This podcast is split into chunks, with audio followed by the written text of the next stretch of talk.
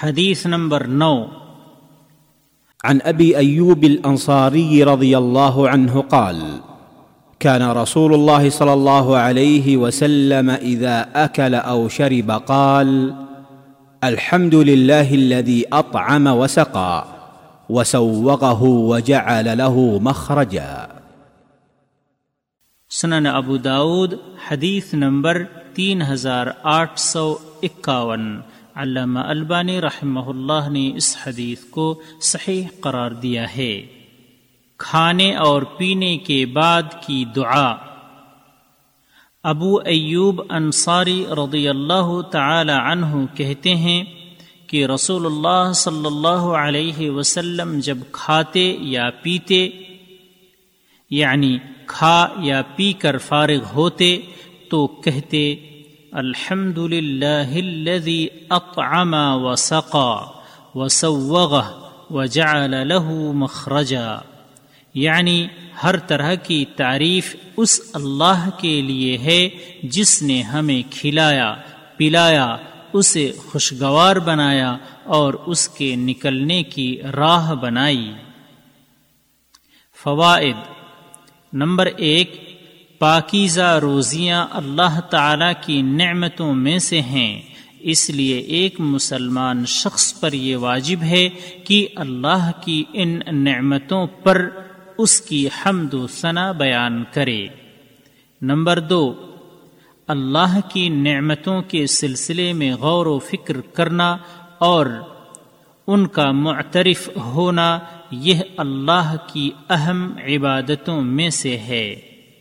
Number تین، ایک مسلمان کے لیے یہ ضروری ہے کہ اپنے خالق و رازق کو پہچانے اور اس کی عطا کردہ نعمتوں پر اس کا ثنا خواہ اور اس کی عطا کردہ نعمتوں پر اس کا ثنا خواہ اور شکر گزار ہو اور کبھی بھی اسے فراموش نہ کرے۔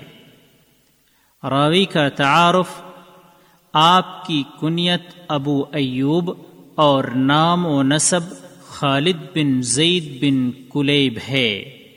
آپ مدینہ کے معروف قبیل خزرج سے ہیں اور آپ جلیل القدر انصاری صحابی ہیں۔ آپ بیعت عقبہ ثانیہ، غزوہ بدر اور احد اور ان کے علاوہ دیگر غزوات میں رسول اللہ صلی اللہ علیہ وسلم کے شانہ بشانہ تھے۔ آپ بڑے صابر اور جہاد فی سبیل اللہ کے دل دادا تھے۔ آپ ہی ہیں جس کے گھر کو مکہ سے ہجرت کے وقت آپ صلی اللہ علیہ وسلم نے پسند فرمایا اور آپ ہی کے گھر میں رسول اللہ صلی اللہ علیہ وسلم مسجد نبوی کی تعمیر اور اپنے گھر کی تعمیر تک قیام پذیر رہے۔ حدیث کی کتابوں میں آپ سے تقریباً ایک سو پچپن حدیثیں مروی ہیں۔ آپ کی وفات سن باون ہجری میں یزید بن معاویہ کی قیادت میں ہونے والی قسطنطنیہ کی جنگ کے دوران ہوئی۔ یزید نے آپ کی نماز جنازہ پڑھائی اور آپ کو قسطنطنیہ کے قلعہ میں دفن کیا گیا۔